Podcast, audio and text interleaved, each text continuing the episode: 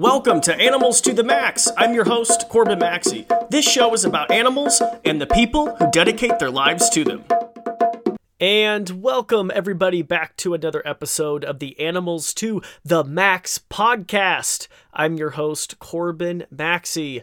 What's up? Thank you so much for taking the time to hang out with me today. You're in for a real treat. I just want to just cut to the chase. I have to say, out of the 200 plus podcast episodes I've had the pleasure of recording, I'd say this has to rank as one of my top favorite interviews ever. I learned so much today during our podcast conversation I had with naturalists Justine and Kyla from the Puget Sound Express. Today, we are going to be talking about killer whales.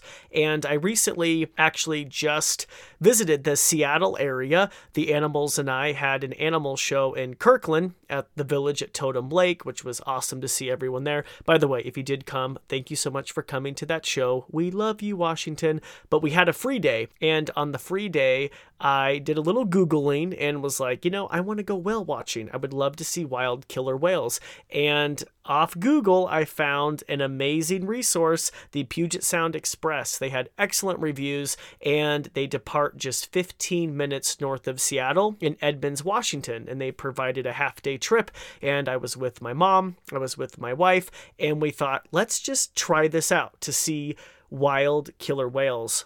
I'll tell you what, the experience was amazing. I was blown away by just everything. The boat was great. The encounters were great. We actually saw 26 wild killer whales, which was amazing. We found out later that that was actually a pretty rare sighting, a pretty special sighting to see that many killer whales kind of all congregated together. But I was blown away by the naturalists on board, by Justine and Kyla. And I just kind of casually said in conversation, I said, Hey, would you both like to come on the podcast? And they agreed to, and I am so happy they did because they both are just a wealth of knowledge about killer whales. You know, I, am not a killer whale expert. I've, you know, want to say I know some basic things about killer whales, but after speaking with them, I'll tell you what, I, I, I learned so much.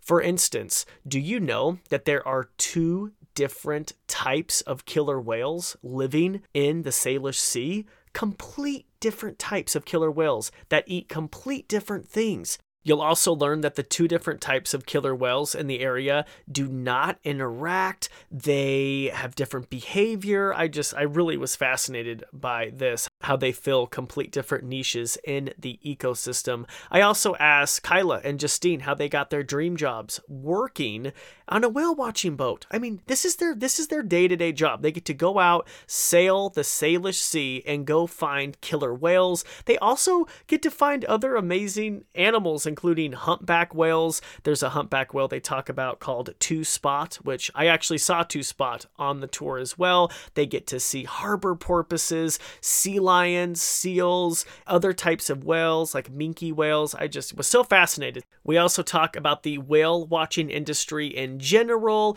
We talk about, you know, are the whales used to it? Is it okay for the whales? There is some controversy, which I recently learned about whale watching, so we'll talk about that. We also talk about whales in marine parks. I know it is kind of a controversial issue, and it's it's fascinating. You need to hear our thoughts on this. And I was just fascinated to hear their thoughts on this because they work and view wild killer whales. What are your thoughts? So, so much value, so much fun information in this. Now, I'll tell you what, if you are on the fence about joining our Patreon page, which I encourage you to join our Patreon page, all you have to do is head on over to patreon.com slash animals to the max. I'll put a link in the show notes. If you're on the fence, jump off the fence and join the Patreon page. We have an excellent conversation. I think I talked for like, I don't know, another 30 minutes asking them all the questions I wanted to, including what were their favorite experiences whale watching? Is it hard when the whales hunt? How do you handle and manage guest expectations? I blown away I just, yeah, like I said, I loved this after show. So if you're on the fence, join the Patreon page. It's only $10 a month, and you get exclusive access to not only this interview, but the after shows of so many other podcast interviews. Okay, with that said, I've talked enough. Let's talk about killer whales. Justine and Kyla, welcome to the show. Hello. Thank you. Thank you, by the way, for agreeing to do the podcast. Yeah, I was so excited, and I just met you a few days ago whale watching for my first time, and I was honestly blown away, obviously, by the whales, but with just both of your knowledge. Like, I just was just blown away and was like, I have to get you both on the show. Well, thank you. Yeah. So tell me a little bit like how you got into this line of work because it sounds like a dream job being able to go out and sail the Salish Sea every day. That's kind of a mouthful. And go and find killer whales and other cetaceans and sea lions. I mean just like how did you both get into the line of work? And let's start with you, Justine. Oh, well, uh, I've always been really passionate about the local native wildlife. I was born and raised in Washington State, and I think killer whales have always been my favorite animal ever since I could remember. So um, I wanted to learn everything I could about them ever since I was really young. My family has a summer home on San Juan Island. So growing up, I spent all my summers there watching whales from shore. So I got to interact with a lot of great whale researchers and um, other people who are really passionate about it.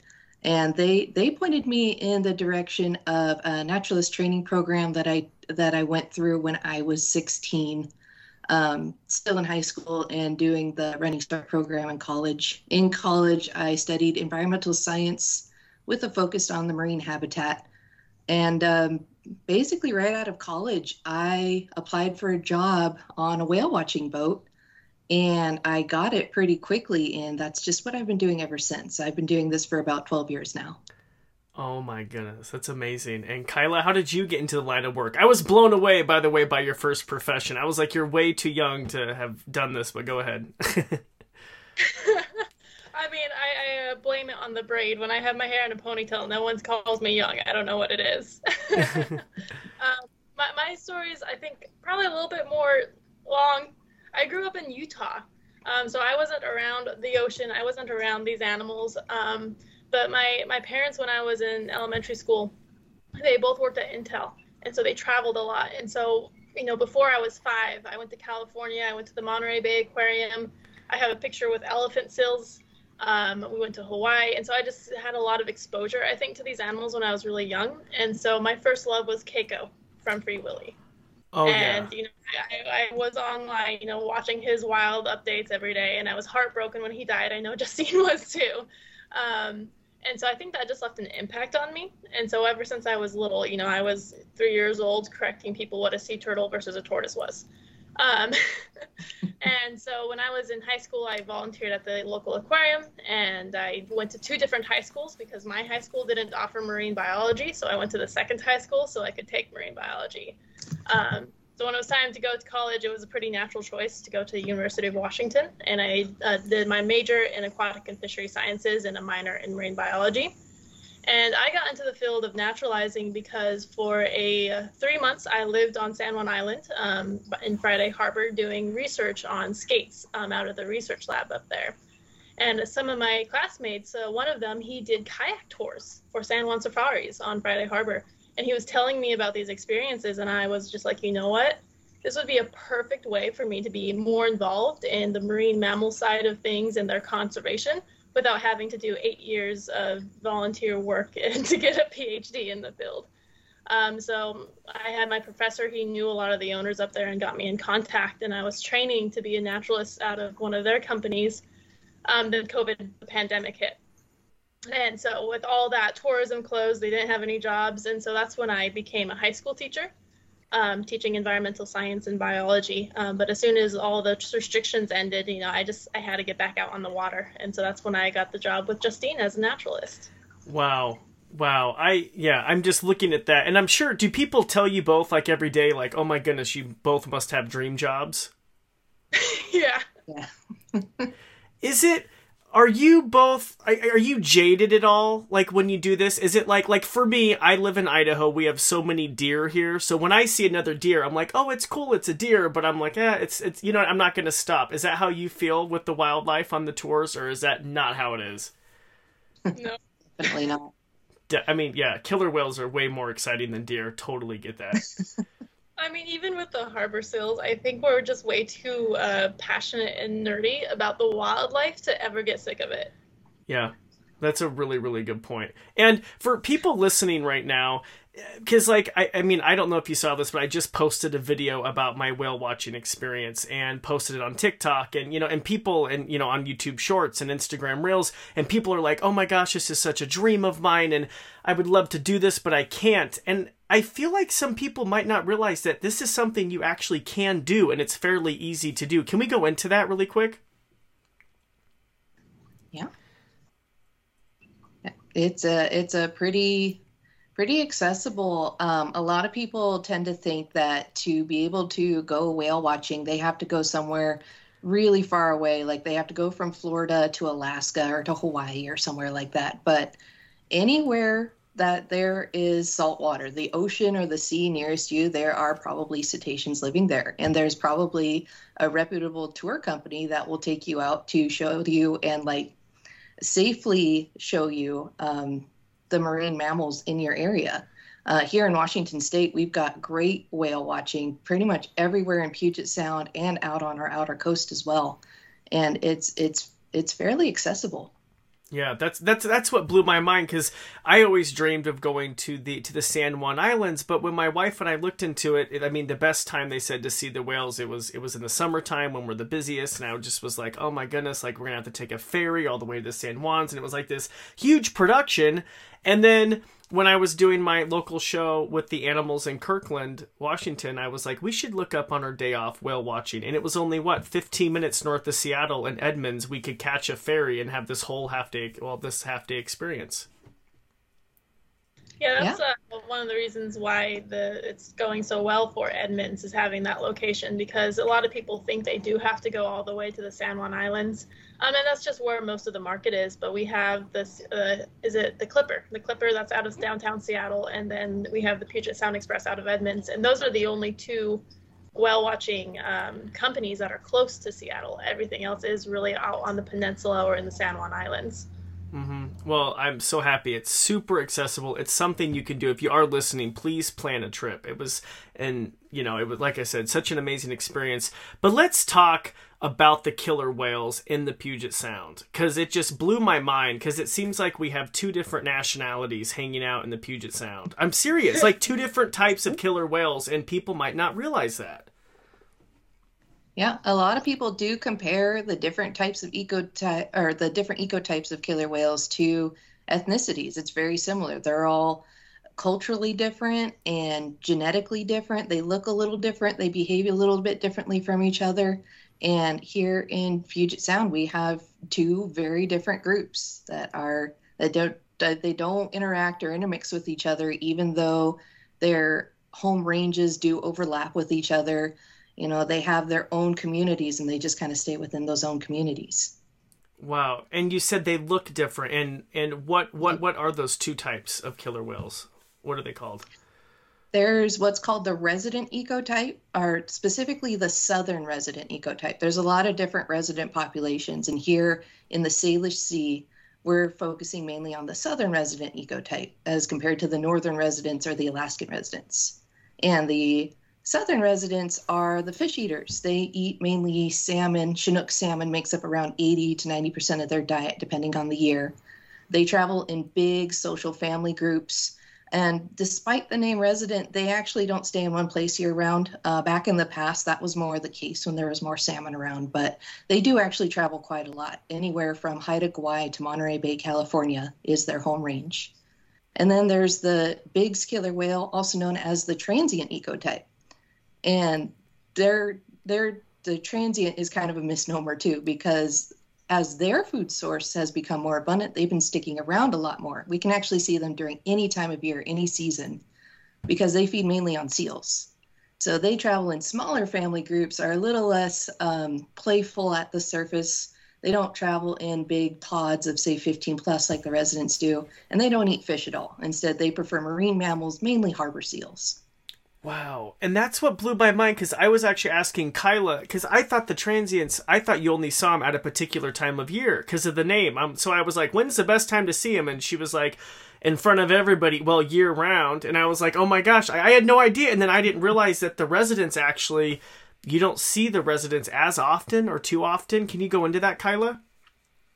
Sure. It's uh, we used to see the residents here, like back in the 1970s. They had very strict patterns in where they followed the salmon, so it was pretty predictable as they were following the salmon during the summer. You know, they would always be up on the west side of San Juan Island. The J pod specifically during the winter, they'd spend a lot of time in South Sound, and so they seemed very residential. Um, but the salmon population has changed dramatically in the last 50 years since the 70s a lot of the Chinook salmon, which is the primary food that they eat, has decreased in population size um, for a variety of reasons. And there's also just the physical size of each Chinook salmon is smaller due to salmon derbies, where they have uh, cash prizes for whoever catches the biggest salmon.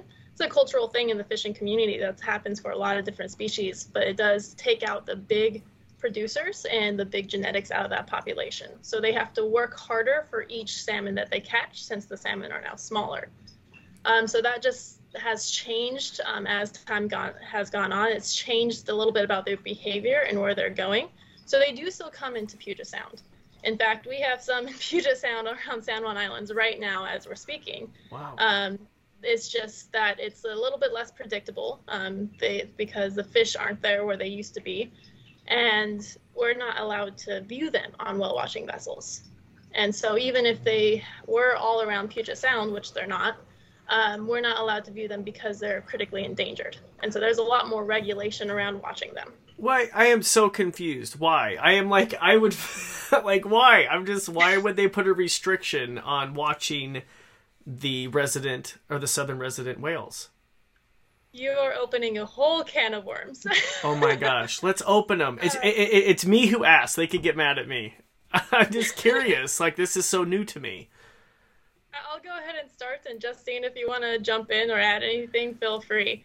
So, uh, the resident killer whales specifically, they rely on echolocation to find their food. So it's these high-pitched clicks um, that they send out from their bottom jaw. That sound echoes off of that fish or the rock or whatever. Their melon concentrates that sound and it makes this sound sense uh, turn into visual. So they're essentially hearing what they're what they're sorry, they're essentially seeing what they're sure. hearing with the echolocation.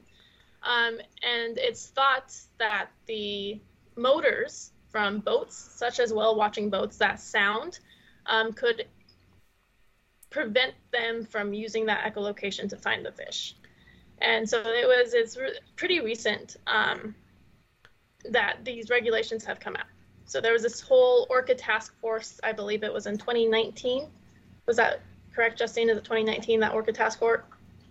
That's when it started. Yeah, it went on for quite some time, but yeah. So it started in 2019, and it was basically this Orca task force is we're seeing this huge drop in these southern resident numbers. How can we protect these animals? And one of the the topics was that whale washing boats interfered with their ability to echolocate and find their food. And so it started off with just increasing how far um, the whale watching boats can go. So it went from 200 yards to 300 yards and now it's increased from 300 yards to 1,000 yards, except for during the month of July, you can have one whale watch boat watch them in 300 yards. So it's this convoluted regulation um, to essentially just try to keep boats away and um, diminish any kind of uh, human interaction with these whales. Um, um, so it is specifically whale watching boats. Right. Like private, these rules don't apply to private boats, which is one of the main controversies. Is these rules don't apply to everybody? It's just commercial whale watching boats that have a permit to view killer whales. So, and so Joe Blow.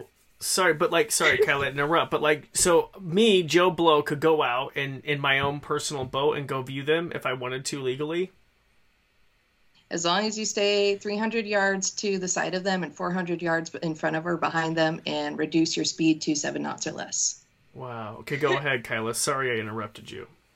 Oh, no, that's good. Um, yeah, the, the two issues with that is there's um, not much enforcement um, mm. to be able to regulate this. And so these people, they, you know, private boaters or whoever, you know, cargo ships, ferries, doesn't matter. Whoever is in a boat realistically they could infringe on these regulations and there's not enough enforcement to to protect these wells otherwise Um, the other controversial side with that regulation is there's not a lot of hard science to say that taking away these whale watching boats would actually benefit these wells in any way.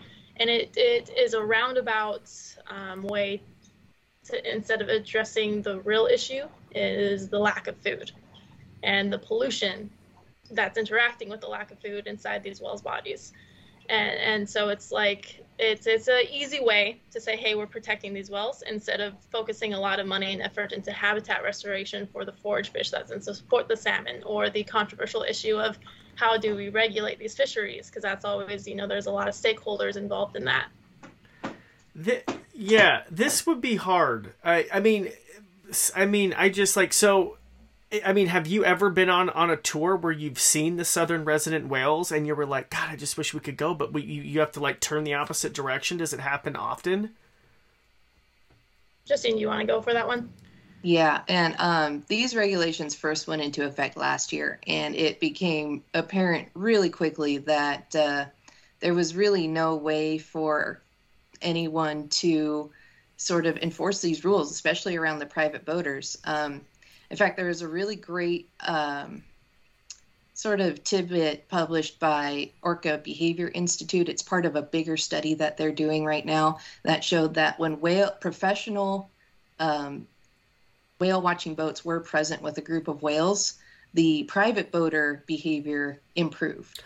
Um, so that's one of the one of the things that we are trying to kind of push with the policymakers. But there have been times where we've been say since we're based in Edmonds to get out to the Strait of Juan de Fuca to work with the other whale watching boats. We have to go up a waterway called Admiralty Inlet. This is the main shipping channel of Puget Sound. So there's lots of shipping traffic up and down Admiralty Inlet. It's the main shipping lanes. It's the quickest, easiest way for us to get out to the bigger water where we help other whale watching boats search for whales. And to get out often, especially coming up very soon, October through January. That is our big chum salmon run, our winter chum salmon run into Puget Sound. These chum salmon are running down to the Duwamish River in Seattle. And often following behind the chum salmon run are the southern resident killer whales. So there have been instances where our boat is heading up Admiralty Inlet. We, fi- we suddenly find ourselves in the presence of killer whales, so we stop and then once we realize that they are Southern residents, we have to, as safely as possible, slowly make our way away from them and basically tell our passengers, you know, get get your looks. We we can't stay. We have to be actively leaving the scene, but there are whales here, but we can't watch them. Man, I feel like they're just bigger fish to fry. Anyway, that's just uh, pun intended. I just I'm like, what? I just Okay. Wow. And that's and that's definitely coming that is uh yeah that's coming up in october uh, really quick you said that you you know once you realized they were southern resident whales let's talk about the difference like physical differences between the southern residents and the transient killer whales because for me just uh, just i'm not a killer whale expert i would look at a killer whale and say oh my goodness it's a killer whale i would not know how to tell the difference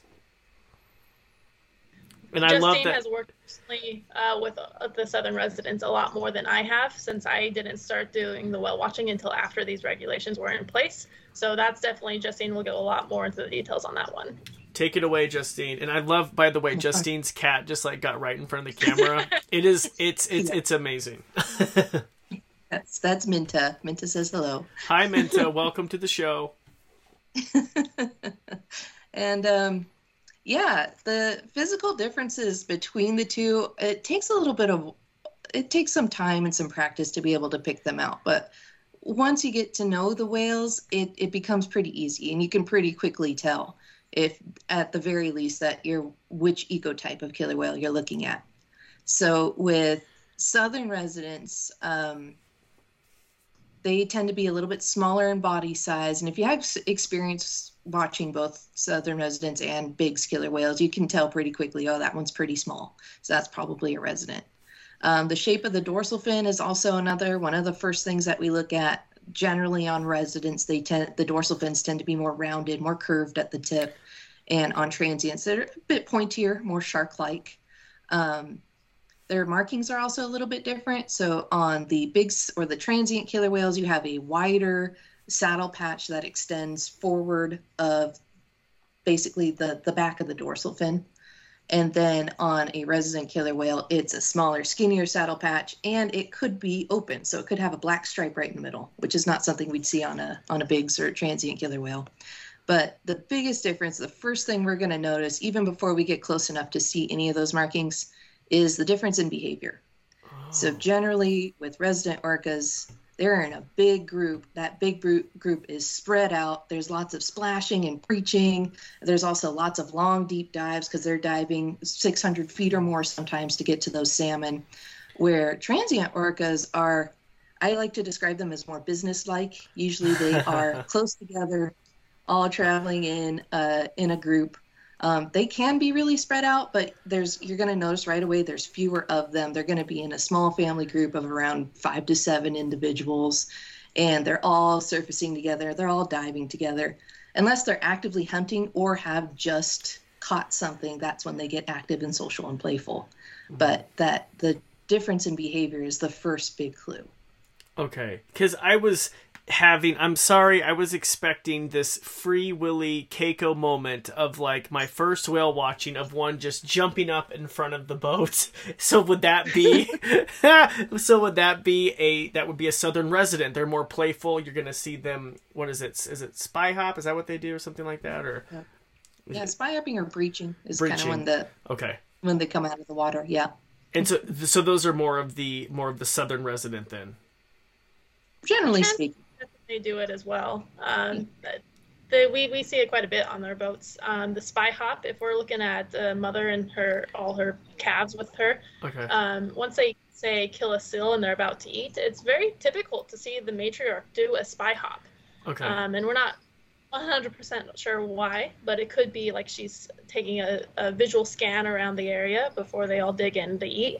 Um, and then a lot of the youngsters or the transients, after they have a meal, um, some of them can get very excited and then they'll start breaching. Okay. Okay. And so, yeah. so, so, you, okay.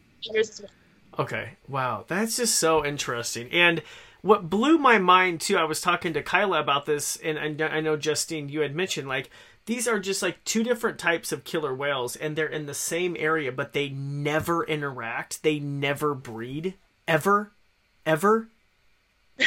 no, not for the last two hundred thousand years, anyway. Two hundred thousand years. No one has been like, hey. Um, the estimates that I read most often on these is uh, they did a study and they took looked at the mitochondrial DNA, which is passed on um, through like the mothers, mm-hmm. and uh, the estimate is between 200,000 to 700,000 years in uh, the last uh, breeding between these animals. And so that is one of the reasons it's uh, argument in the scientific community that perhaps they should be considered subspecies and not simply ecotypes. Um, as this is a behavior, not behavior, this is a trend we see in animal species across the world through the onset of time in Earth's history.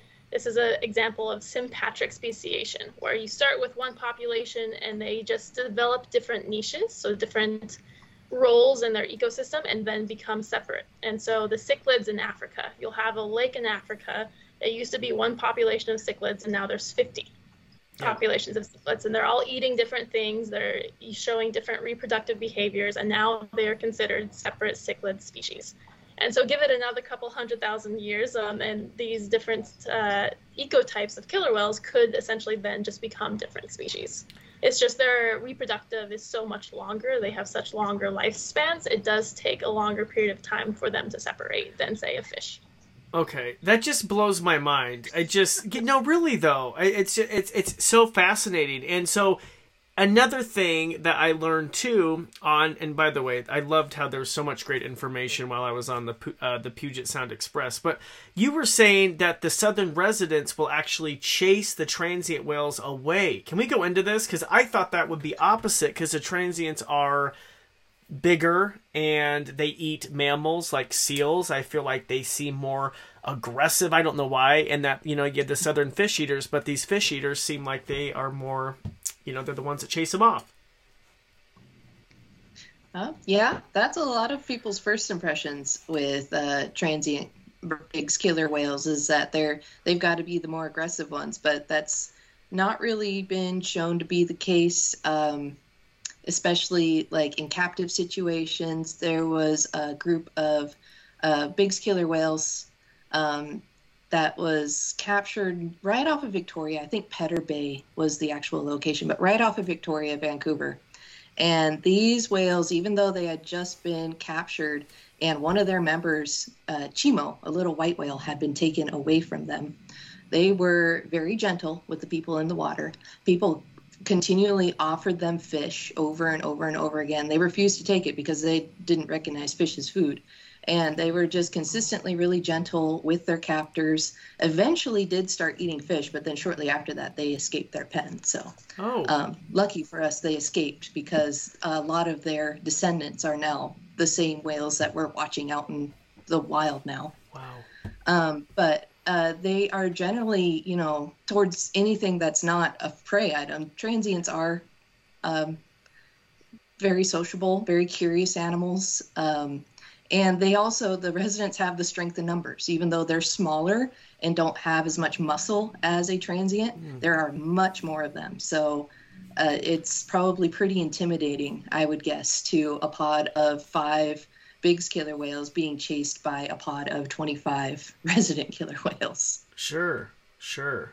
And you brought up a point about marine parks. We won't name any in like no, yeah, just yeah, we, we won't name any in particular, but I'm curious with these marine parks um, that they were capturing back in the 70s, were they capturing more resident whales or transient whales? Uh, more residents for sure. More southern residents. The, okay. More okay. southern residents. That's okay. one of the reasons they're still endangered is because an entire generation of their population was taken away from them. As okay. the marine park uh, they were focusing on young animals that were easier and cheaper to, to transport and also easier to train. So, all of the young um, that were born around the 50s and 60s were taken away from that population. But oh. transients were also occasionally caught. And from what I've read, though, that transients didn't do very well in captivity because of their mammal eating diet. Was this true? Uh, for the most part, yes. Many of them didn't make it more than a couple years um, because switching to a fish-based diet, or that's part of it, but also part of it was um, social connecting, uh, socially connecting with their tank mates. Uh, was not as successful because there weren't other transients in the tank with them or in the pen with them. Uh, they were mostly in the pen with residents or mm-hmm. North Atlantic killer whales that were captured in like Norway, for example. Which are com- like a completely different ecotype, I'm assuming. Yep. So, yep. like a complete different language. Oh yeah. Okay. And Kyla, and I learned so much uh, about you. Can we talk about like the first killer whale captured and how this all started? Because I did not know this, and I thought it was really fascinating. Um, just regarding that that that story and how killer whales actually came to marine parks. Absolutely. Um, the famous killer whale, its name is Moby Doll, and there's a good book about it. It's called The Killer Whale Who Changed the World. Wow. Um, and that is where I first was introduced to um, Moby Doll in, in reading. Um, but I'm going to actually relate it back to one one of uh, your podcasts. I was oh. listening oh. to one of your podcasts about the anthropomorphism of animals and the pros and cons of it. And um, pre 1960s, we essentially thought of killer whales as um, the wolves of the sea. And we know all about how the ancient uh, relationship with wolves have been, right? They're they're bloodthirsty, they're going to kill you, and they hate everything about humans. And if you're in a kayak and you see a killer whale, that means you're going to die.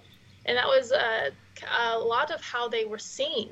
Um, so in fact, their their scientific name, Orcinus orca, does mean a demon from the underworld. Um, so we didn't put them in good light. And then for a long time, they were killed just because of that. And so what happened was Vancouver Aquarium, they wanted to make a statue to pretty much showcase this marine top predator. Um, but they wanted to make it as scientifically accurate as possible. So they hired an artist and then a couple of um, other people to go out and kill a killer whale to then bring back and make that statue of it. but they didn't kill it. They tried to. They harpooned the whale, but instead they stuck the killer whale um, and essentially walked it, walked it, swam it back to the Van Car- words. No worries. aquarium area. Um, and this well they named Moby Doll um, because as, as a pun off of essentially Moby Dick, right? Because it was it was a doll. It was a young male killer whale, um, likely from the southern resident pod. I believe it was confirmed. It was from the southern resident pod. His And- the calls he used were from either J pod or L pod. So And so they kept it in this makeshift pen off of Vancouver City, and they were able to interact with it. They swam with it. They couldn't figure out how to feed it. They didn't know the different ecotypes. So at first they did try to feed it fish, um, but Moby Doll was very stressed out, so it didn't want fish. And they also were very careful with it. So they would throw fish at this well, hoping that it would eat it. But because it was still a young well and because it was stressed out, it wouldn't. And so they got roadkill for it. They got like Oh. well time for it. They brought in all the stops to try to figure out how to feed this well. And they finally figured out that if they hand fed the well a piece of fish, then it started eating. And so they started to build this bond with this well and pretty much realized it wasn't this just killer, that it was intelligent, that it had emotional responses, that it had was able to softly interact with these humans. Um, and that is what pretty much pivoted all of our perception about killer whales. Um, Moby Doll didn't last very long.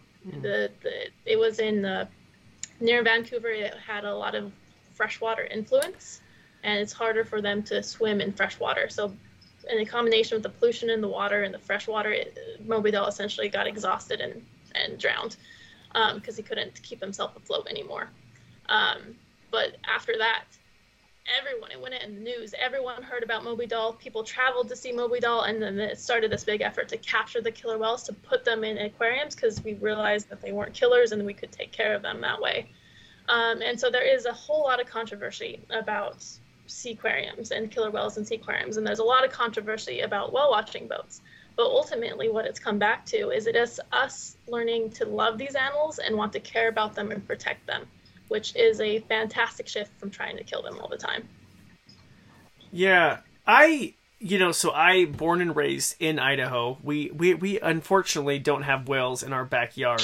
and when I was a kid, I remember I went to Florida and my and my grandparents said you could go anywhere. Where do you want to go? Disney World. We could go Universal Studios. We could go to SeaWorld. And I was like, I want to go to SeaWorld. I want to see whales. I, I want to be around animals. And visiting SeaWorld as a young kid was my first connection with killer whales, with dolphins, with with sea creatures. And I, you know, I felt like having those experiences was um I, I just it was more impactful for me personally than watching them on like a documentary. And it, it honestly got me excited about killer whales. That was my first um, my first, I guess, thought about that. And I, what I liked when I was talking with you on the boat is how you looked at like both sides of the controversy, Kyla, because it is very controversial. You bring up a, a marine park, and my God, people come out of the woodwork, and they're either for them, they are, or they're either super against them.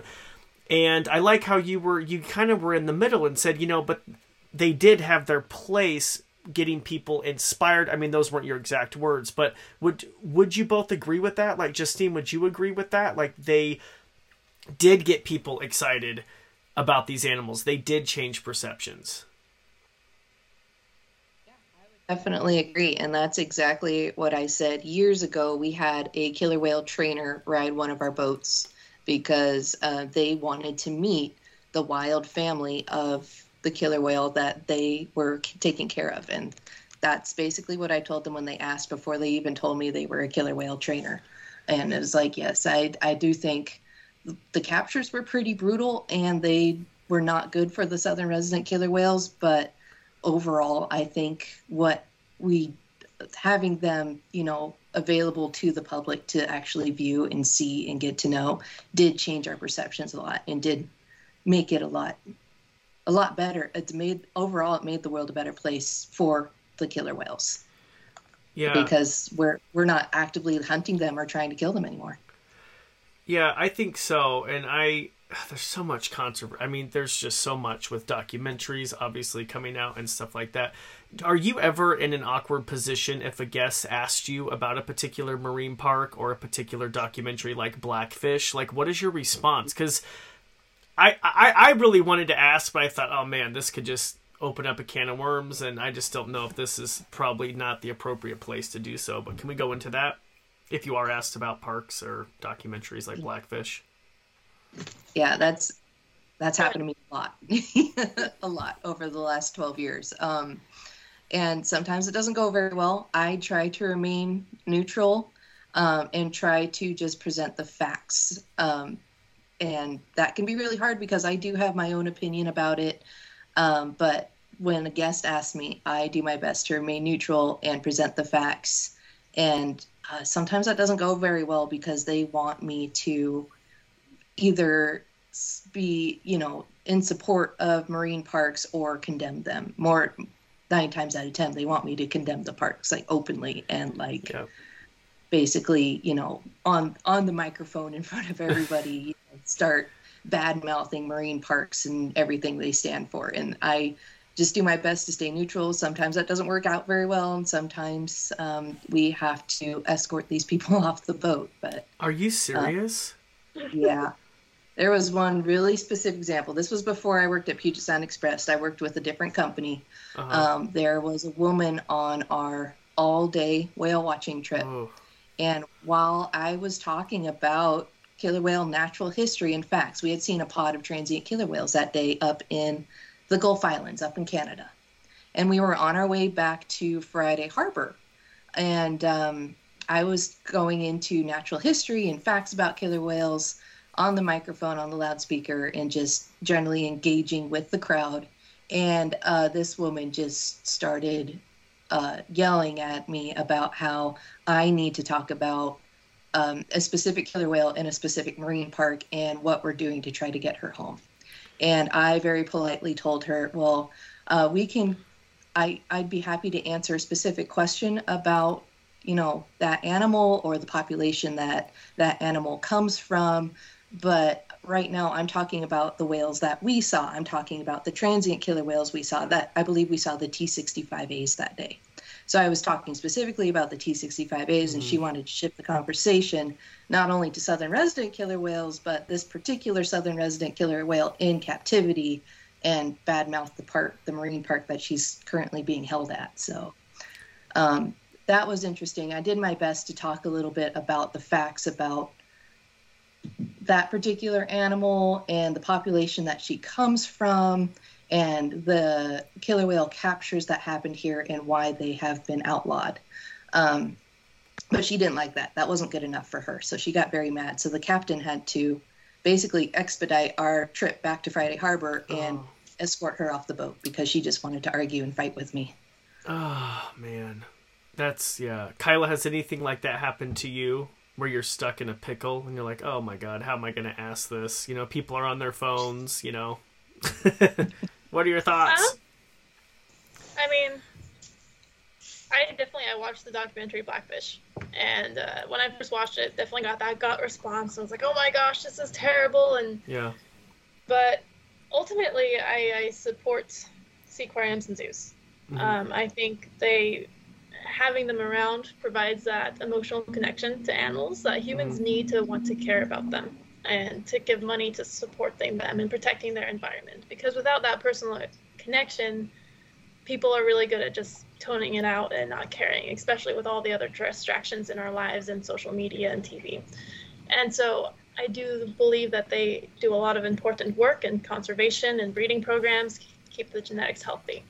Um, and so the part that's kind of always hard for me to talk about is just the killer whales specifically in captivity, and I think that is separate from the whether seaquariums or zoos are good or bad. I think it's that's looking at one specific species and if that specific species should be kept in captivity or not, and that is a completely different discussion in in my uh, in my opinion. Mm-hmm. Um, and I think Blackfish they made some good points, and essentially to me just solidified these animals should not be taken out of the wild. But most most of the whales in captivity are now born and raised in captivity, and so that's a that's once again that's a different argument. Yeah, yeah, I yeah, I, I also support zoos and aquariums, and I think they do a lot of great conservation work. I remember teaming up with the AZA, and at the time they had, I think they've sent, spent over two hundred million dollars annually protecting wild habitats and wild places, and you know, I yeah, I just I, I think there there is a place for them to get people excited. Uh, do I think we should be capturing you know killer whales in the wild and putting them in pens? No, but I mean I think but we've we've honestly come a really long ways right since the seventies because that was outlawed in the seventies, right? That's right. Right, 1972 was the Marine Mammal Protection Act, and there was still Yeah. some illegal captures that happened for a few years after that. But um, moving these animals to captivity, I mean, it spurred a whole bunch of scientific studies about Mhm. these animals in captivity, which then, you know, in turn helped support funding for starting to study them in the wild. So these ecotypes, we had no idea about these ecotypes. We had no idea about the population size, any of that, until these captures started and we started to do these photo ID studies where we took a census of the population in the late 1970s, early 1980s. Mm-hmm. And so without without these captures and the care about the conservation of these animals, that would have likely not happened until perhaps it was too late. Mm-hmm. I also think there's other issues we could focus on because right now the captive orcas I, what do we have 40 to 60 I, I don't think it's that many right it's pretty pretty small in the world i don't even know if i have that stat right but it's very i mean i think we could focus on other things like bigger stuff like you were talking about pollution you were talking about their food dwindling down from you know like the salmon i feel like there's a lot of other topics that people could get invested in Justine, Yeah. do you have an opinion on that one? oh I mean, that like- that was just me talking Yeah, I would agree. Yeah, it was definitely the Canadian government's interest in capturing killer whales for display that funded Michael Bigg's research on killer whales and being able to photo identify individuals and populations to give us an accurate count of their population size. And that's actually where we get the name Bigg's killer whale for the transients, is after Michael Bigg. He was the first one to realize, oh, we can recognize each of these whales individually and get an accurate count of their population size. So, um, and that it was actually his contribution to that research that made both the Canadian and US government decide okay, there's not enough killer whales to continue these captures, so we're going to stop. We're going to enact the Marine Mammal Protection Act and just leave them be in the wild, which was ultimately a good thing because um, even though the southern resident killer whales certainly are not doing well right now, they are critically endangered. The transient killer whales have doubled in population since then. They're Wow. doing very well, and that's in uh, thanks in part to the Marine Mammal Protection Act protecting not only them but their food source, the seals and the sea lions, porpoises, things like that, the things that they feed on, which I think is a really good example of what could happen for the southern resident killer whales if uh, we got really dedicating to protecting their food source too. Okay. And I found that so fascinating too because seals were what almost hunted down to extinction, correct? And now, let me see if I have my pretty close. Uh, didn't you say there were 50,000 harbor seals in the area? So in Just in 1972, they Sea. were hunted down to 5,000, and now the most recent estimation um, it was from 2019, and it's it's they're estimated to be over 50,000. Wow. Just in the Puget Sound area? Salish Sea. Oh, in, in the Salish Sea. And I'm not going to lie, I love seals. They are absolutely adorable. I just, oh my god, is it like hard when you see killer whales hunting them? I mean, these seals are just, you know, just like I said, adorable. They look like my dog, right by the way, is sleeping right next to me, and she looks like a seal. She's a pit bull, and she has the eyes, the wide eyes, and the big whiskers. Aw. Anyway, is it hard? Can I answer this one, Justine, and then have you jump in? Yeah. I Please just laughing right now because we had quite an experience with this uh, yesterday on our boat. Yesterday. Okay.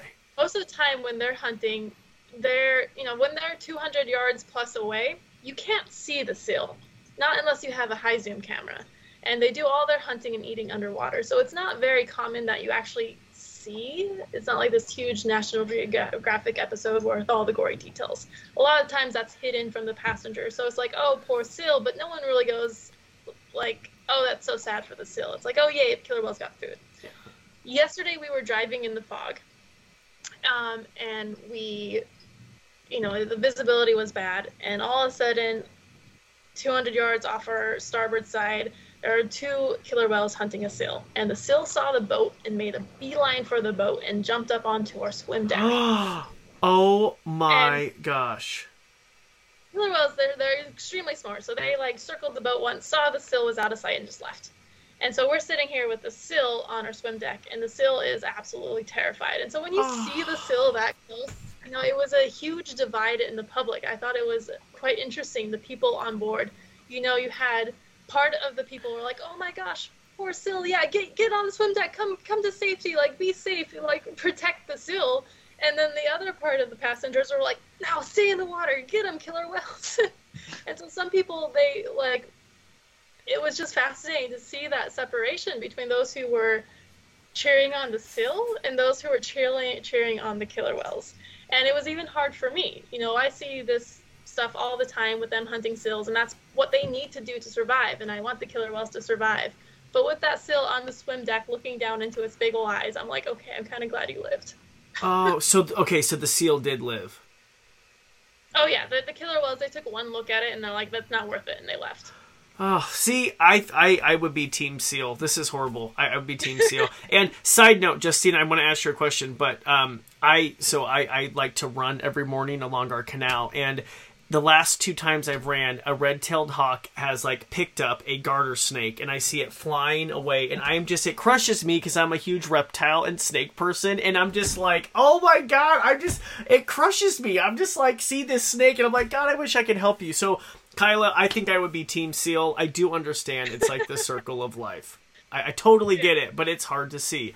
Okay, Justine, sorry for interrupting. I just wanted to tell you my snake story.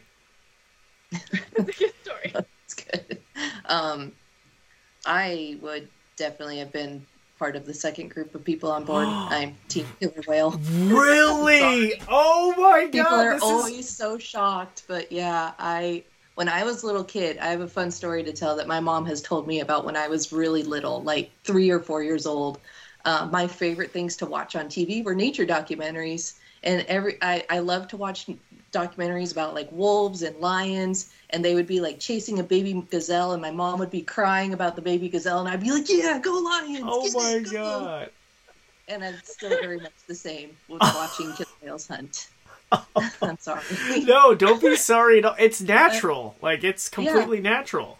and I have seen some pretty, pretty sad, pretty um, shocking ends to some animals too. Like sometimes they, like Kyla saw yesterday, they see the boat, they make a break for it, and they manage to escape that sort of ring that the killer whales have put around it, and they try to come to the boat, and the killer whales get them anyway. And that is just soul crushing to watch for some people. But for me, it's like, yeah, get it, go, Oh good my job. god, that is Almost got away, and you got it. tag on to, to Justine there with the killer whales. Um, I mean, obviously, it's always sad to see like a cute animal become food, because we think of it as cute. But the predators, the predator life, is so difficult. I mean, we're talking about 400 killer whales to 50,000 seals, right? And then four hundred. There's always Wow. Right. So with with wolves, with lions, I mean, Mhm. they just have pretty difficult lives trying to um, survive, and th- with them being at the top, their populations are always pretty small. So logically, when it comes to something like that, I want to support the predator population. Yeah, and mind you, the people who probably wanted the seal to survive were enjoying their turkey sandwich. You know what I mean? Like it's like it's so easy. We're so far removed, you know, from our food. Yeah. Well, we are um, almost at forty nine minutes of the interview. I wanted to ask, would you both like to join me for the after show? Sure. Sure. After show. And audience if you want to join us for the after show all you have to do is head on over to patreon.com slash animals to the max. I'll put a link in the show notes. But uh, before we head to the after show where i can ask even more questions this is so fascinating. Do you have any last remarks for listeners? Any words of encouragement if people are on the fence about going whale watching which i don't know why you would be but i anyway. Um, but like any last words you'd like to say to our audience? Um, I mean, to me, it's it's. I'm not here to try to be like, oh yes, whale watching, oh yes, aquariums. I'm here to talk about the whales. I hmm. mean, I both Justine and I, we love these killer whales, and the amazing part about these photo ID studies is they have allowed us to not just you know, go out and see a killer whale, but we know exactly what killer whale we're looking at. We know their name, we know their family history, and it is hard not to fall in love with these animals once you get to know them. Yeah, I, I would agree. I uh, think there's lots of controversy, especially here in the Salish Sea region in the Pacific Northwest, about whether or not whale watching is good for the whales, and that might be why some people are on the fence. And I just, you know, we're the most strictly regulated whale watching operation in the world. The Pacific Whale Watching Association has more rules and more regulations, and the, they're mostly put in place by us, by the Pacific Whale Watch Association. We advocated for these rules because through our years of experience, we have found this this is the best and safest way to interact with these wild animals and to show them to people and educate people about them. So I don't think you need to have any sort of you know trepidations about going out and viewing these animals in the wild because our goal is to make it as safe for the wildlife and for the people as possible and also make it educational so that others are inspired to help these animals in their natural habitat oh yeah i am so for whale watching on the record. Oh, it was amazing. It was an amazing experience. And if you're on the fence, get off the fence and get on a boat. Go to the Puget Sound Express, and you're gonna have a great time. So, and you're gonna learn a lot. Okay, let's head on on over to the after show. I have so much more to ask you. All right, let's do it. You ready? Thanks for listening to the Animals to the Max podcast. If you enjoyed this episode, please share it with friends and family. Also, if you haven't already, hit the subscribe button. It really helps me out. As always, if you have any guest suggestions, if you want to email me personally, head on over to CorbinMaxey.com. And if you haven't already, check out our social channels. You can follow me at Corbin Maxey on Instagram, Facebook, and Twitter. We'll talk to you next time.